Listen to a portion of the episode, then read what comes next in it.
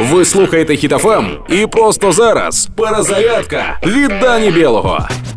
Український бізнесмен Андрій Ставницер побачив по камерах свого будинку під Києвом, що там завелись орки та починають розгортати 12 одиниць техніки. З цієї позиції було б дуже комфортно вести вогонь по Києву, але Не получилось, не срослось. Андрій передав точні координати свого будинку в ЗСУ, та наша армія точно вдарила по рашистам. Влада закликає бізнес працювати, та бізнес працює. Влада закликає передавати координати місцезнаходження ворога. Це теж працює. Сам Андрій каже, що будинок можна відбудувати, а от життя найголовніше. Цю просту істину не розуміють ані орки, ані їхні родичі в Росії.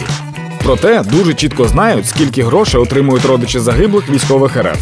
Ми цінуємо життя, бо зараз Україна захищає життя всієї Європи. Кожен з нас працює на своєму фронті і робить це дуже добре. Тож сил нам всім. Працюємо, підтримуємо одне одного та ЗСУ. Слава Україні! Проект Перезарядка на Хітофем від Дані Білого. Слухайте на сайті HitFM.ua та у подкасті «Хеппі ранок» на Google Podcasts та Apple Podcasts.